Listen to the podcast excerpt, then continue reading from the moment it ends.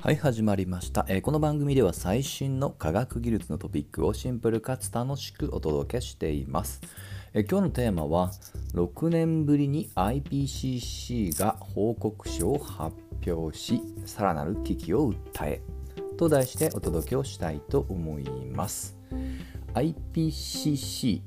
これは、えーインターガバメンタルパネルオンクライメットチェンジの頭文字です。まあ、直訳すると気候変動に関する政府間のパネルです。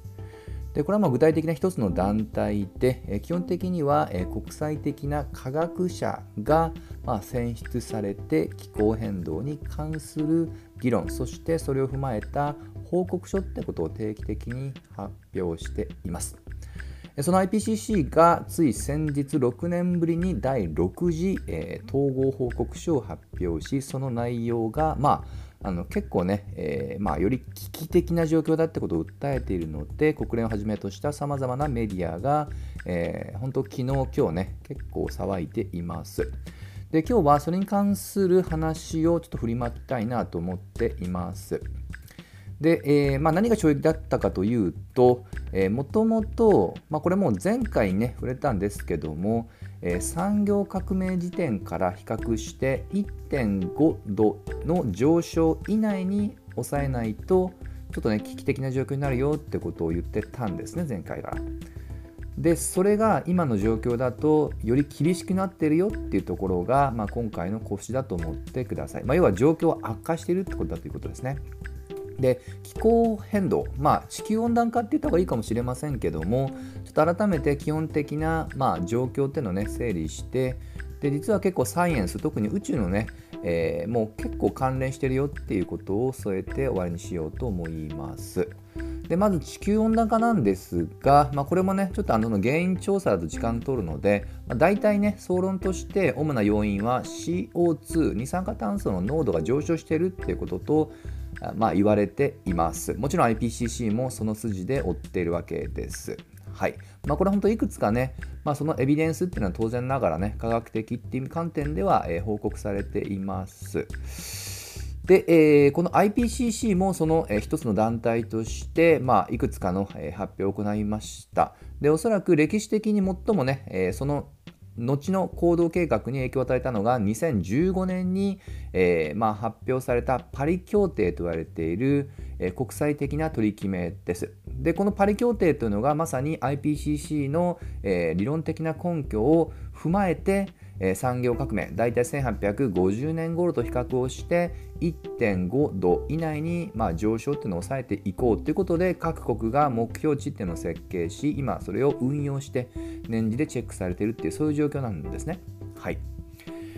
で、今回 IPCC の、ま、第6次統合報告書、すべてまでね、ちょっとディテールは読めませんでしたが、まあ、主要なチャートをやっぱり見ていくと、やはりま1.5度っていうのがこの状況だと、結構ね、2030年のま前半ぐらいには押し寄せる可能性が高いっていうね、そういった観測になっています。まあ、細かく言うと、当然ながらあのシナリオっていうのは単一ではありませんので、えーまあ、よくあの、What if 分析とかシナリオとかよく言われるんですけども、まあ、あのいい状況、悪いシナリオとかね、まあ、いくつかのバージョンってものを、まあ、提示しており、まあ、最悪の状況だと2030年、ね、第2は1.5度に到達してしまうかもっていうね、そういった話でございます。まあ、ただ、あの温度がね、あの1.5度か2度かとか、そういう話だけだとなかなか日常生活にどうインパクトなのかっていうのは分かりにくいので、まあ、この IPCC の報告書の中でおすすめなのが、それによって、各地域ごとにどのようなインパクトが及ぼすのかっていうことを、まあ、比較的視覚的なチャートも含めて、え提示しています。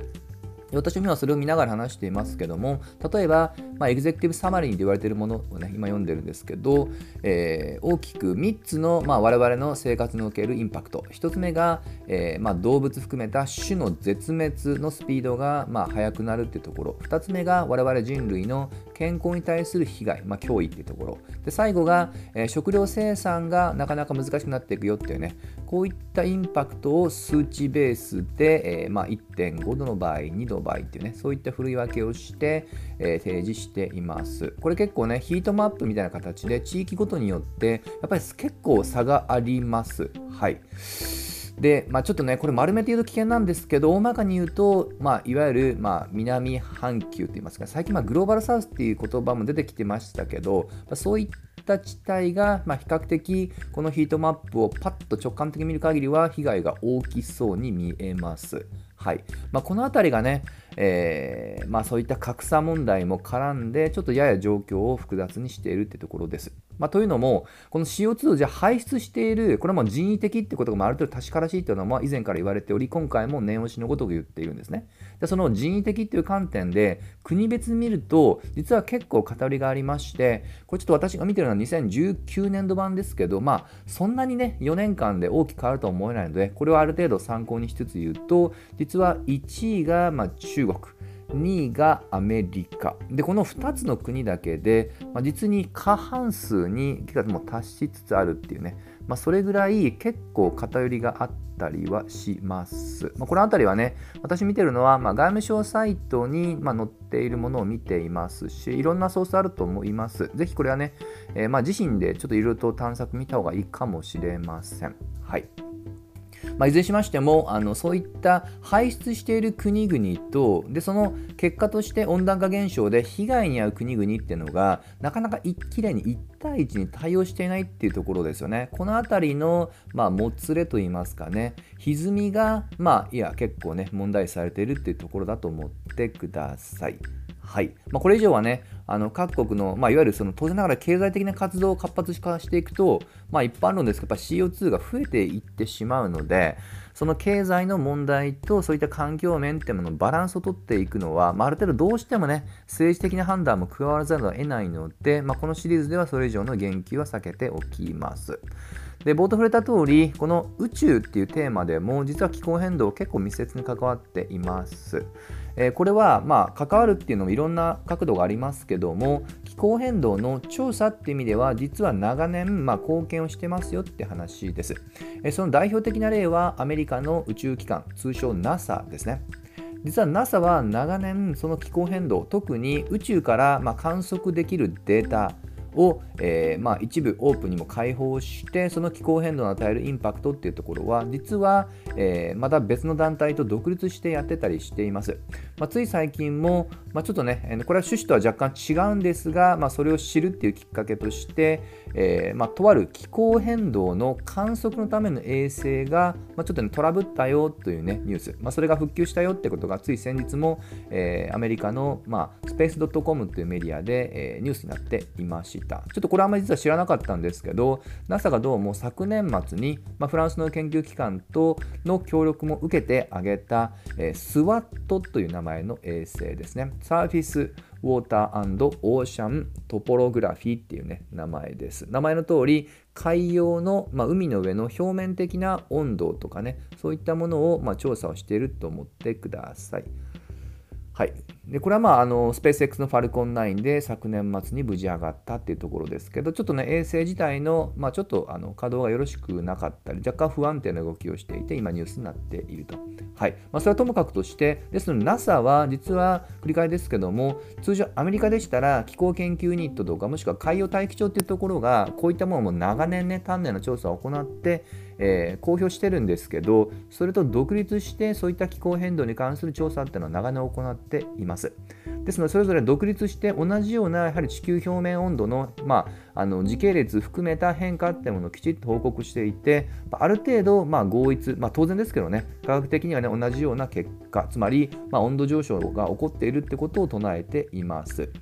であのー、まあ、1個だけぜひね、ちょっと関心持った方は、えクライメート .nasa.government、gov ですね。クライメント .nasa.gov、えー、ここに行っていただきましたら、文字通り NASA がその気候変動に特化をしたサイトっていうのを作っていて、その中で私が話をした通り、もう何十年間のね、時系列含めたその気候変動に伴うであろう、えー、地球の海面上の、えー、温度の変化ってものを結構分かりやすいね、時系列のアニメーションを作ってたりしますので、これ結構おすすめです。極めて直感的に、まあ、それこそ産業革命後から、えー、まああくまで今投稿している時点では2022年までの情報っていうのが分かりやすくアニメーションで見れますので、えー、結構ねそう見ていくとまあ確かに温暖化現象ね。結構いろんな意見がありますのでね。錯綜気味なとこありますけどもあの結構ゾクッとするぐらい見事にねあの地球温暖化が進んでいるってことが直感的に分かりますのでおすすめです。はい。まあ、ということであの、まあ、宇宙って